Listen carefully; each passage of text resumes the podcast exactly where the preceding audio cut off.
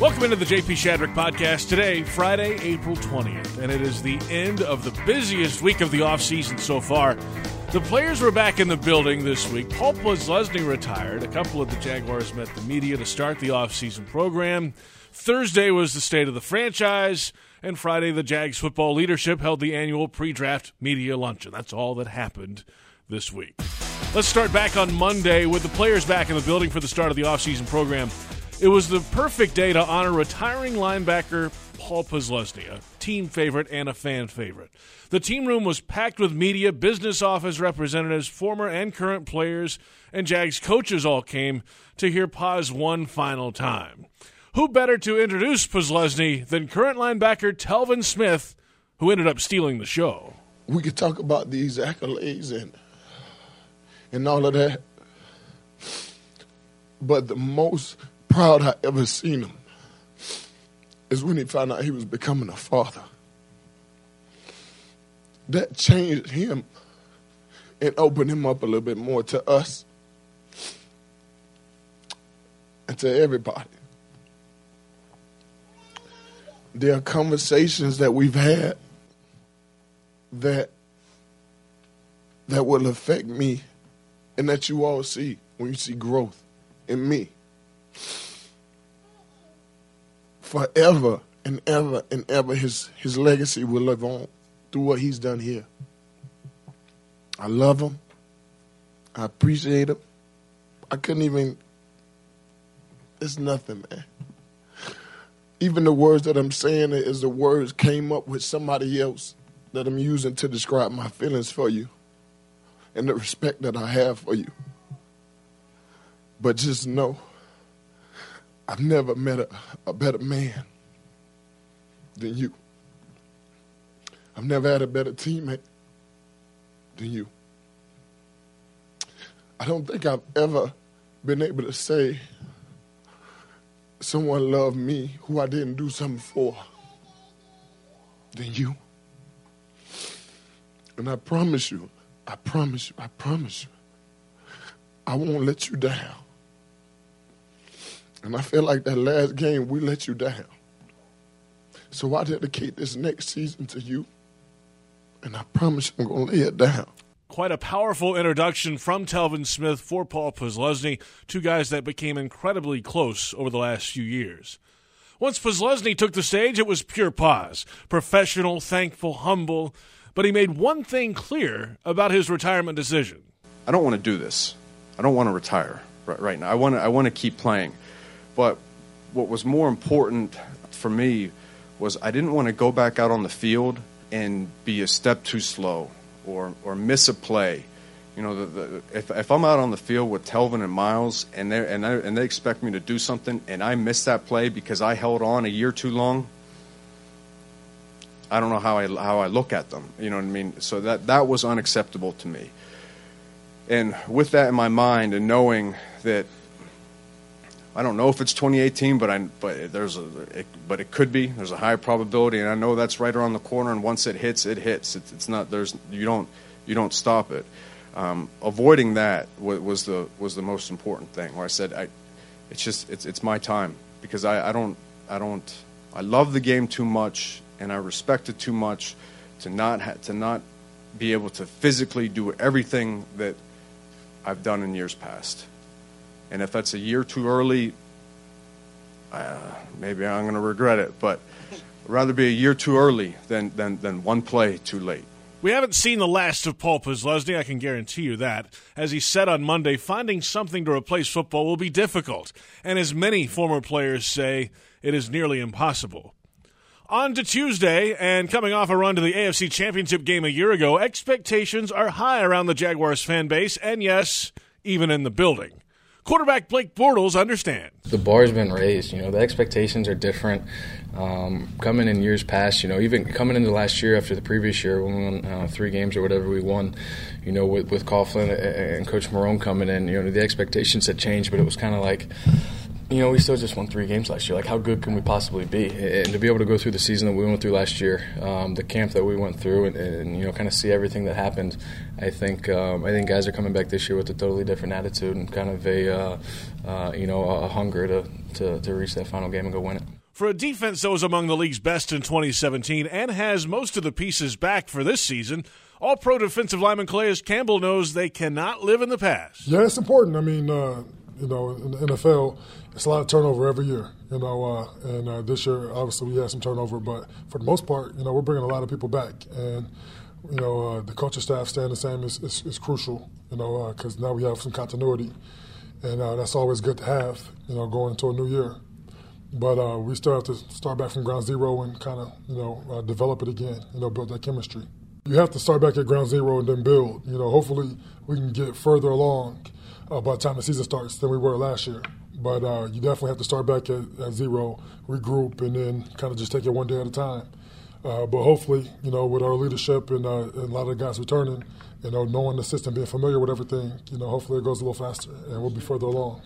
So the offseason program is underway. Let's clarify some of the rules per the collective bargaining agreement. Phase one, that's what we're in now. It consists of the first two weeks, and it's limited to strength and conditioning and rehab only. Phase two follows the next three weeks when on field workouts can include individual player instruction and drills and team practice on separate basis. So no live contact or team offense versus defensive drills. None of those are permitted. Phase three, though, consists of the next four weeks. That includes the 10 days of organized team activities. And again, no live contact is permitted, but 7 on 7, 9 on 7, and 11 on 11 drills are permitted.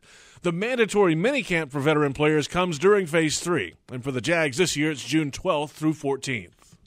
Now to a cornerstone event of every offseason for the Jaguars, the state of the franchise. It was held Thursday in the U.S. Assure Club East at Everbank Field. A packed room of politicians, special guests, sponsors, and front office staff watched in person, and thousands watched along online. Jaguars President Mark Lamping took a look back at the last year, laid out some challenges for this Jacksonville market, and made announcements that will shape the franchise for the future. Some of those announcements included Everbank updating the name of the stadium to TIAA Bank Field, a change set to take place officially June 4th. Camp Grunt Style will take over the north end zone deck of the stadium on game days. And yes, Pet Paradise will have the first ever dog park in an NFL stadium. That's in the south end zone deck. Most Jags fans, though, wanted to see and react to the updated uniforms. That was the final presentation on Thursday, and in our post-game show, if you will. Jags owner Shad Khan explained the process of getting to this point. I mean, I love them. I think, uh, especially with the season we have, it really defines the new team. Simple, powerful, agile, winning. We started looking at it right after Tom got here. Uh, and what do we have to do? It's a new beginning for us. And how do we define it? And obviously, Tom is a very classic guy uh, old fashioned, old school, which includes winning. And uh, so, you know, we articulated the vision and had obviously Nike work with us. Uh, to come up with something we think defines the new team. Another part of the presentation included artist renderings of the sports complex and what the Jaguars envision for the future of the area around the stadium. Lamping announced Baltimore based Cordish Companies as the developer for what will be a $2.5 billion investment. Lots of questions are still to be answered.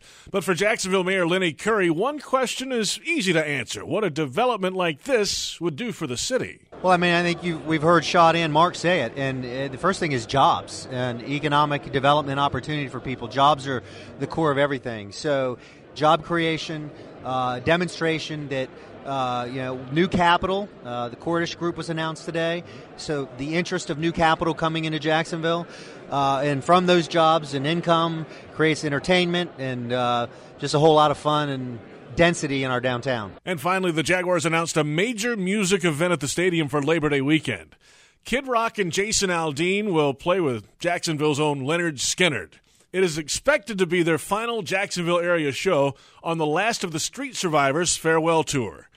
Lead singer Johnny Van Zant, the brother of original lead singer Ronnie, and longtime guitarist Rickey Medlocke, both Jacksonville natives, well, they hit the podium during the announcement and then came on set with us on Jaguars.com after. One of the highlights today of the presentation was you guys at the podium. Massive Jags fans here, Uh, right? yeah, we are. Born and raised. Well, definitely. You know what?